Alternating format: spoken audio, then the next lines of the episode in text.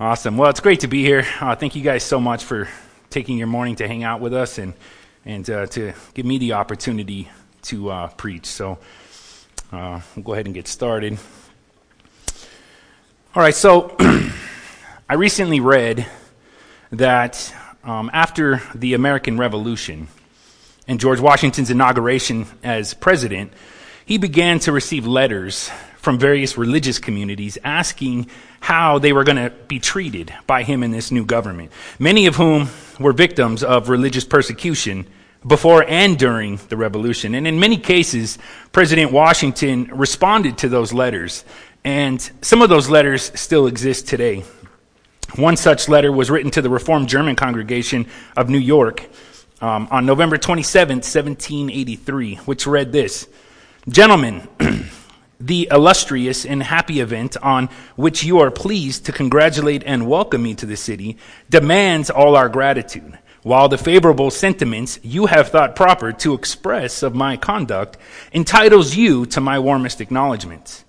Disposed at every suitable opportunity to acknowledge publicly our infinite obligations to the supreme ruler of the universe for rescuing our country from the brink of destruction I cannot fail at this time to ascribe all the honor of our late success to the same glorious being.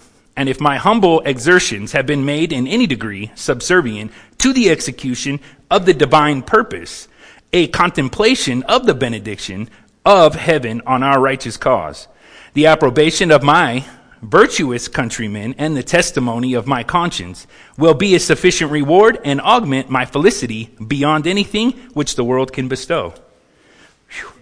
The establishment of civil and, liber- and religious liberty was the motive which induced me to the field.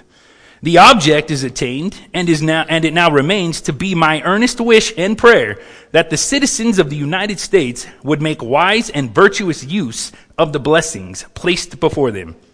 And that the Reformed German congregation in New York may not only be conspicuous for the religious character, but as exemplary in the support of our inestimable acquisitions as the Reverend Minister has been in the attainment of them. I hope you guys got all that. Notice he said that the motive which induced him to the field, meaning the field of battle where he served as general during the Revolutionary War, the, the motive which induced him to the field was civil and religious liberty. George Washington believed that people have certain rights that were given to them by God. And those unalienable rights should not be infringed upon by any person or government. Before the American Revolution, the original 13 colonies were under the rule and authority of Britain. The king believed this land and its people belonged to him, and he could do with it and its inhabitants as he saw fit. He ultimately started to exercise that rule through unfair taxes and economic control, which were designed to produce profits for the crown. He expected that when he said jump, the people should ask how high and then comply. Not unlike some of the things we're seeing today in government with forced mandates and those types of things. He was a tyrant. The problem for this king was the people who had been living in this new country were disconnected from the crown. They were disconnected from the society and culture of living under a monarchy. They had experienced freedom as it had never been experienced before. And they weren't willing to give that up. They took a stand against the unfair treatment they were being subjected to and ultimately won their freedom after seven years of bloodshed fought by a bunch of farmers and a hodgepodge militia led by George Washington. And notice after securing that freedom, after being liberated, President Washington said in that letter, his wish and his prayer is that the citizens of the United States would make wise and virtuous use of the blessings placed before them. In other words, to have high moral standards and to use good judgment when making use of that freedom. The reason he said that is because he knew firsthand just how difficult it was to obtain freedom. He knew how hard it was to untangle oneself from oppression, and he knew how hard it would be to keep that freedom.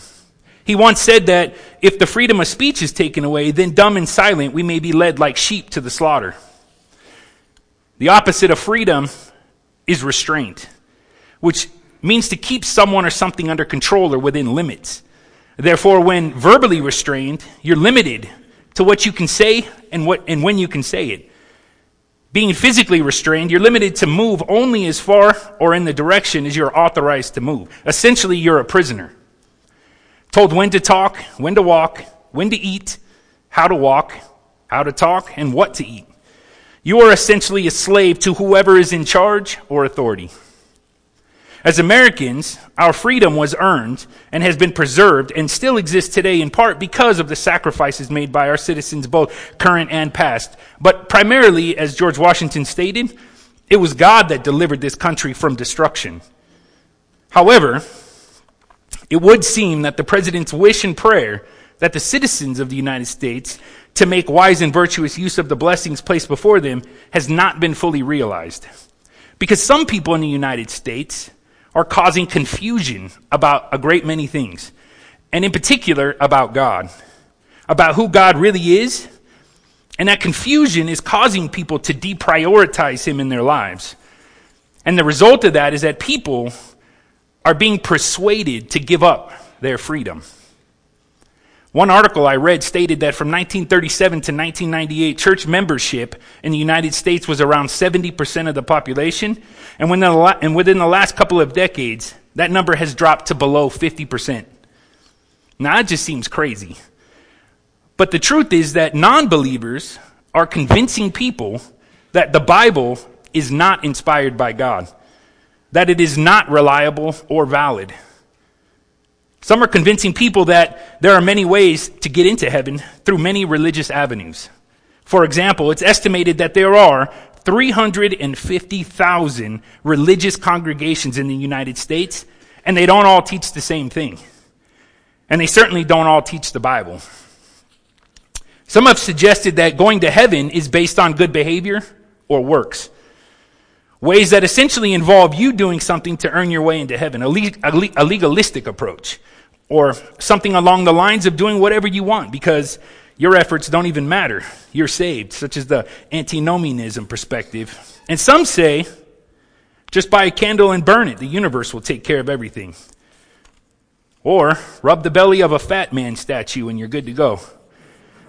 This confusion has caused people to stop thinking and to stop searching for the truth. And as a result, they're missing out on the freedom that comes from Jesus and only from Jesus. And still worse is that professing Christians are becoming confused and in some cases misplace their faith, claiming to know Jesus, but not to the extent that he alone is sufficient for their salvation and the only way to heaven. Some have been convinced that they need to do something in addition to what God has done.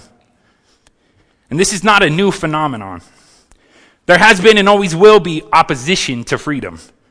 There are forces at work that would like to confuse all of us right into bondage. Open your Bibles to Galatians chapter 5 and verse 1. Chapter 5, verse 1. The epistle to the Galatians was written by the apostle Paul to some churches in Galatia whose people Paul himself had preached to. Delivering the good news of Jesus Christ, these people accepted the gospel of Jesus Christ and became Christians. However, Paul was writing this letter to them because he had received reports that these churches were turning to a different message, a message of legalism and license, which was confusing them. After greeting these Galatians in chapter 1, Paul gets straight to the point. I marvel, he said, that you are turning away so soon from him who called you in the grace of Christ to a different gospel, which is not another, but there are some who trouble you and want to pervert the gospel of Christ. This message they were receiving was coming from some Judaizers. These folks were, they essentially believed in God's grace and human effort. They were Jewish Christian in betweeners. These Judaizers were impressing upon these Galatian Christians some Jewish traditions, including circumcision and the recognition of various Jewish holidays, etc., as salvation requirements. Paul reiterates to them that as Christians, they are no longer slaves, but sons of God through Christ. And expresses his fear for them and asks them the question while being known by God, or while being a Christian, how is it that you turn again to the weak or beggarly elements to which you desire again to be in bondage?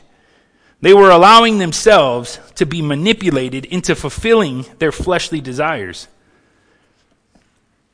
Impressing men, looking more religious, thinking they could save themselves. And Paul explains that they already have freedom in Christ, but that the works of the flesh are lustful and produce immoral behaviors. Christians are to be led by the Spirit, not the flesh, as Paul says in chapter 5. If you are led by the Spirit, you are not under the law. These folks had accepted Jesus and all he had done for them, and then decided to adopt some other practices which were contrary to Jesus, thereby living in the flesh, not in the Spirit, or as some might call backsliding. They were pretending to be Jews, um, as some of them once were, and not standing as Christians. Now, how often as Christians do we live in the flesh and not in the spirit? How often as Christians do we try to add things to our salvation that should not be there? How often as Christians do we live as non Christians? And how often as Christians do we trade our freedom for slavery? In chapter 5, verse 1, Paul says to these Galatians, Stand fast, therefore in the liberty by which Christ has made us free, and do not be entangled again with a yoke of bondage. Stand fast, therefore, in the liberty by which Christ has made us free, and do not be entangled again with a yoke of bondage. This passage provides us with some direction into what we should be thinking about in terms of our Christian freedom and what we should be doing as free Christians. Notice in this passage, Paul says to stand fast, therefore, in the liberty by which Christ has made us free. Liberty by which Christ has made us free. According to this statement, without Jesus, people are not free. And with Jesus, people are free. And not just free, but they've been liberated to freedom. Meaning Christians have been set free from something. Liberty means freedom, the opposite of servitude or bondage, whether physical, moral, or spiritual. This term is used to mean a slave set free. Question What did Jesus set us free from?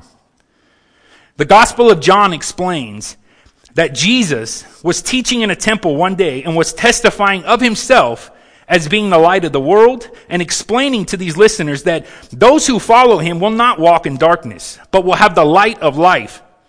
And there were many Jews who believed, on, believed him that day.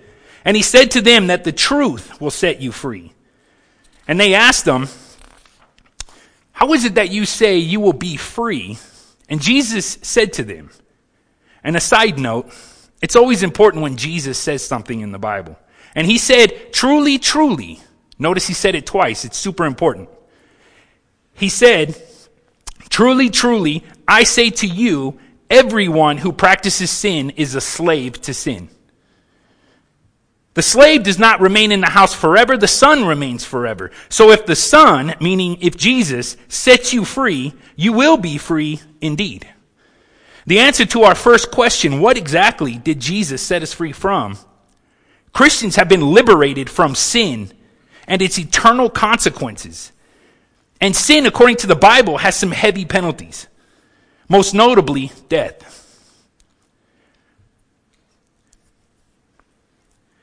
The prophet Isaiah said that sin has caused the separation between us and God.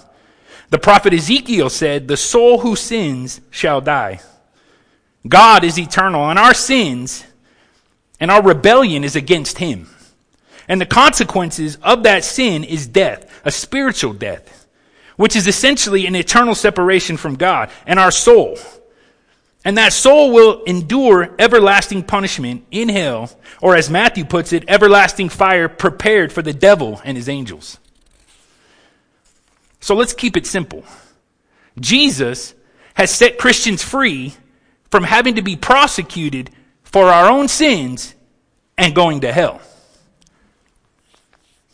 Next question Why did Jesus set us free?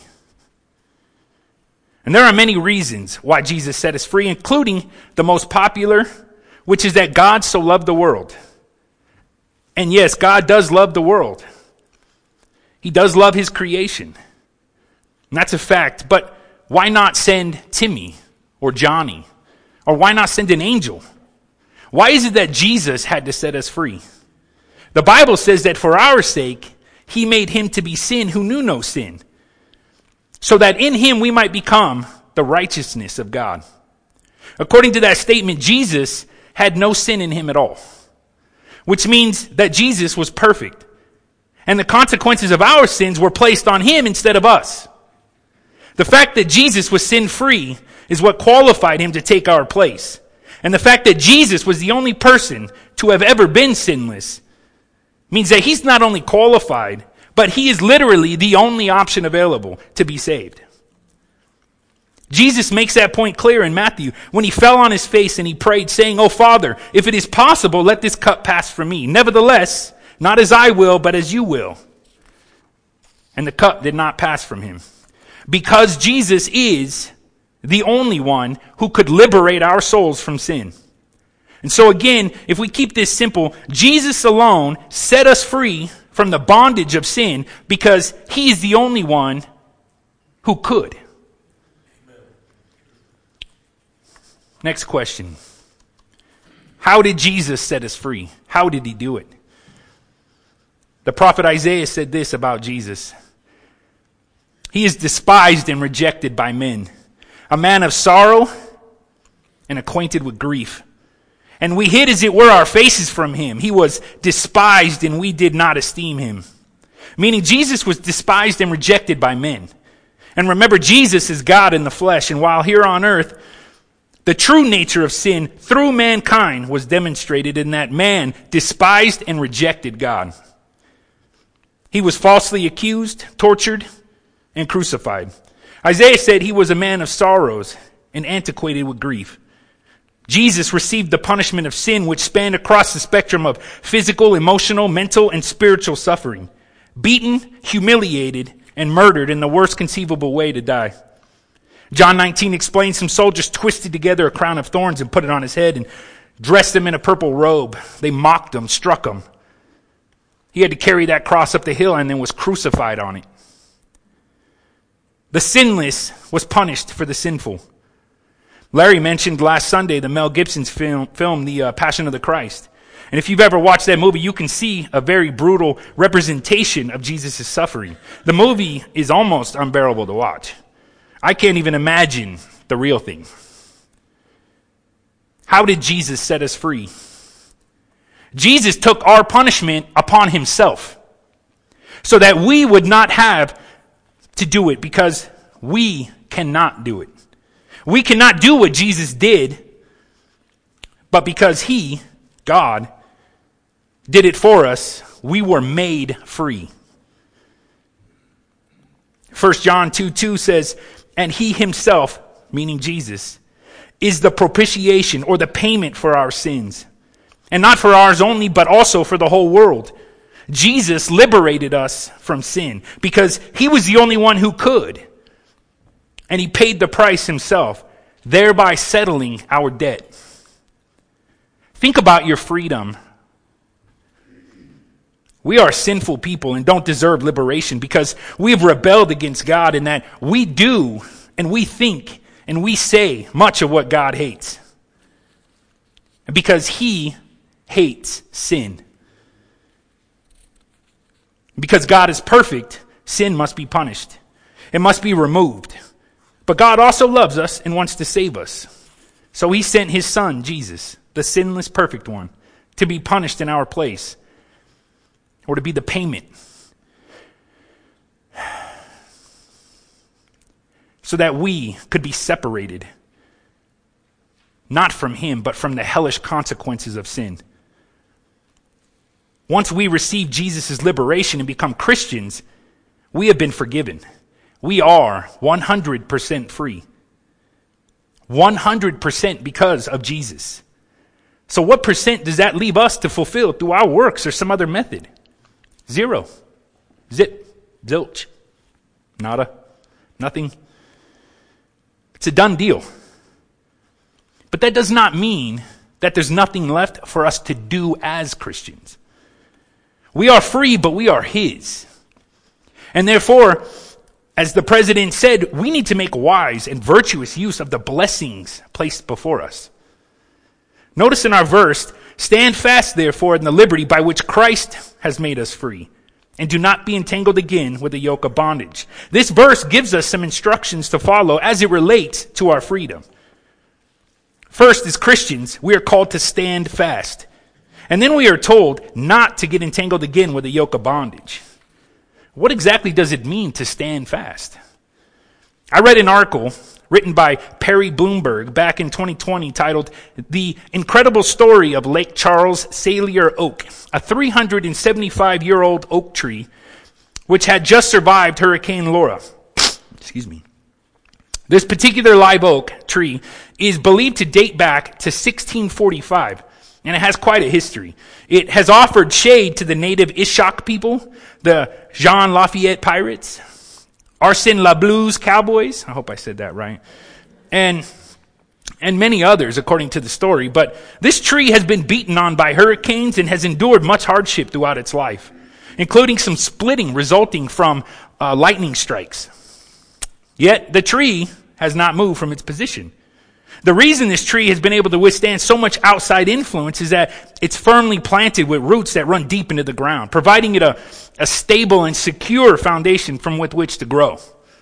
As Christians, we're called to stand fast in our freedom.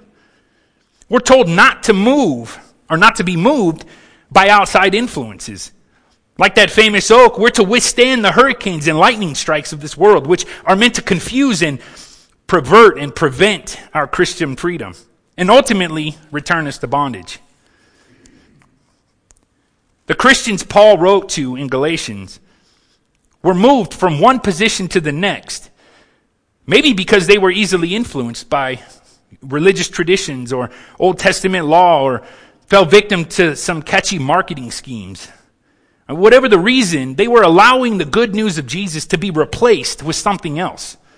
And just like them, we are susceptible to outside influences, which can pervert the gospel. The question is, what type of outside influences do you allow to move you? I have personally met many Christians who have told amazing conversion stories of them becoming Christians and how their lives had changed. And they were so grateful to have been set free, free from sinful behaviors, free from the bondage of worldly vices and, and attractions. And then later, they go back to looking up their horoscopes to find out how their day is going to go.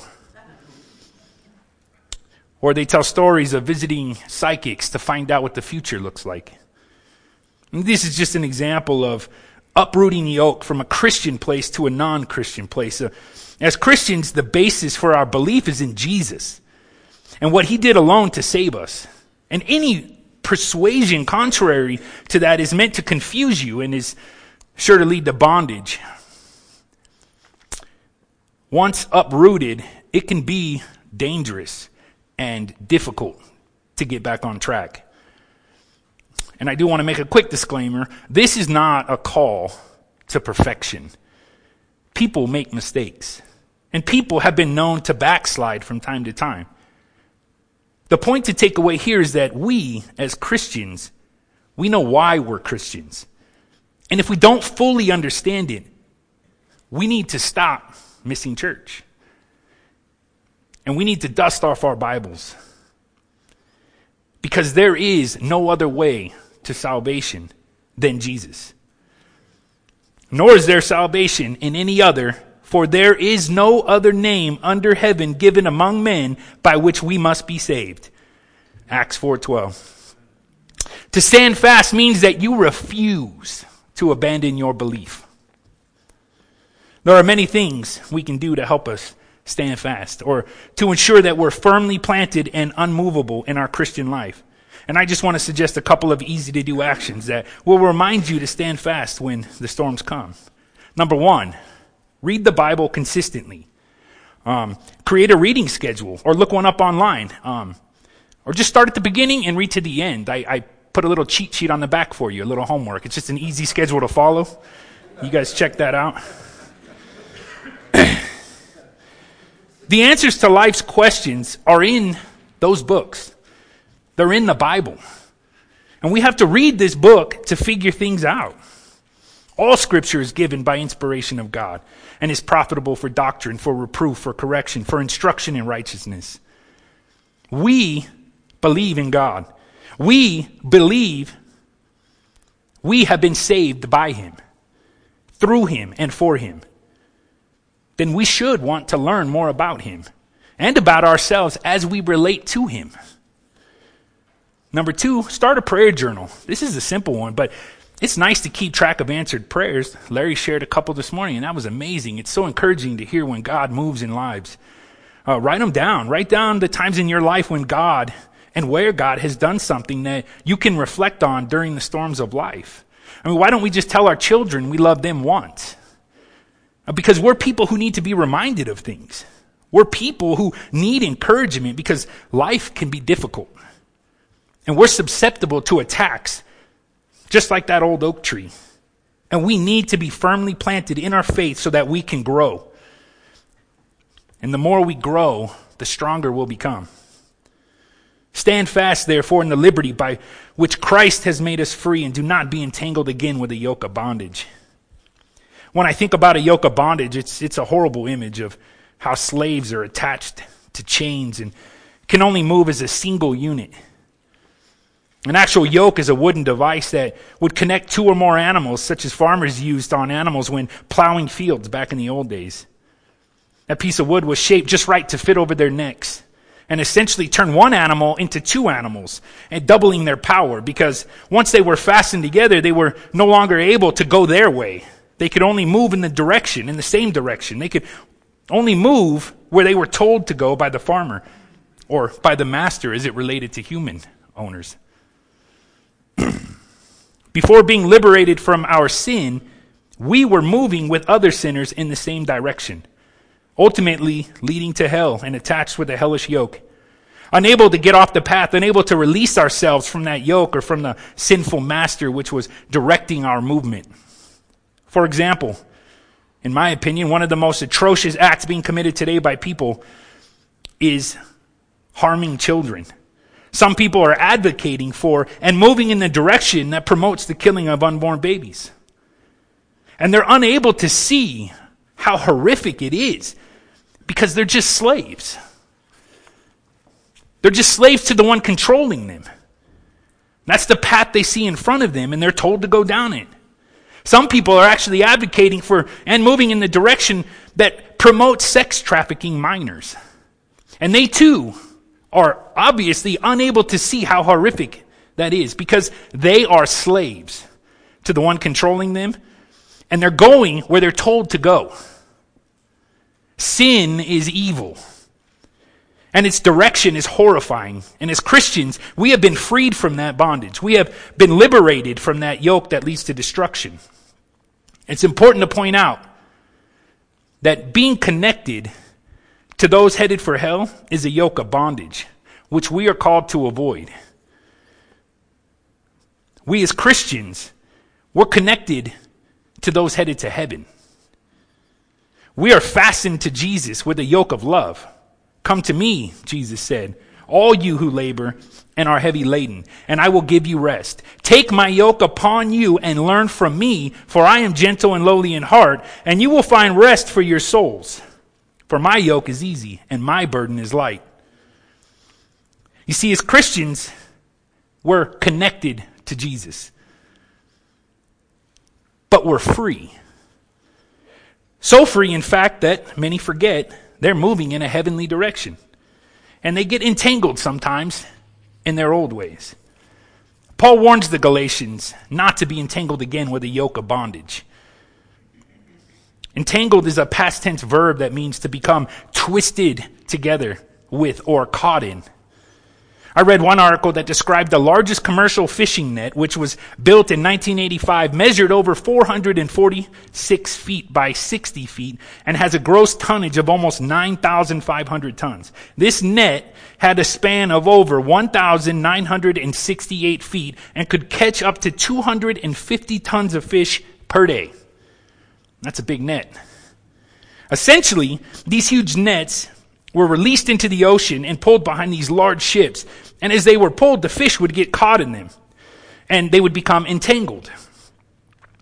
And then essentially they were pulled out of the water and died. The purpose of using a fishing net is that it can catch or entangle a lot of fish at once, as opposed to one or two at a time. This is super cost effective for commercial fishing. As Christians, we're, we are not immune to being scooped up by the worldly nets and entangled. Question. What type of nets are we susceptible to? For some, it's old habits formed from our pre Christian days. For some, it's progressive ideas that ultimately eliminate God and His Word as an authoritative being and make them a secondary thing or something to check like or dislike, depending on how we feel. And for some, like the Galatians, it was religious legalism that diminished Jesus as the Savior and required people to do things themselves to be saved. For some, it's freedom itself that has given people the license to do as they please. You've heard people say things like, I've been saved, I'm going to heaven, therefore I can do what I want.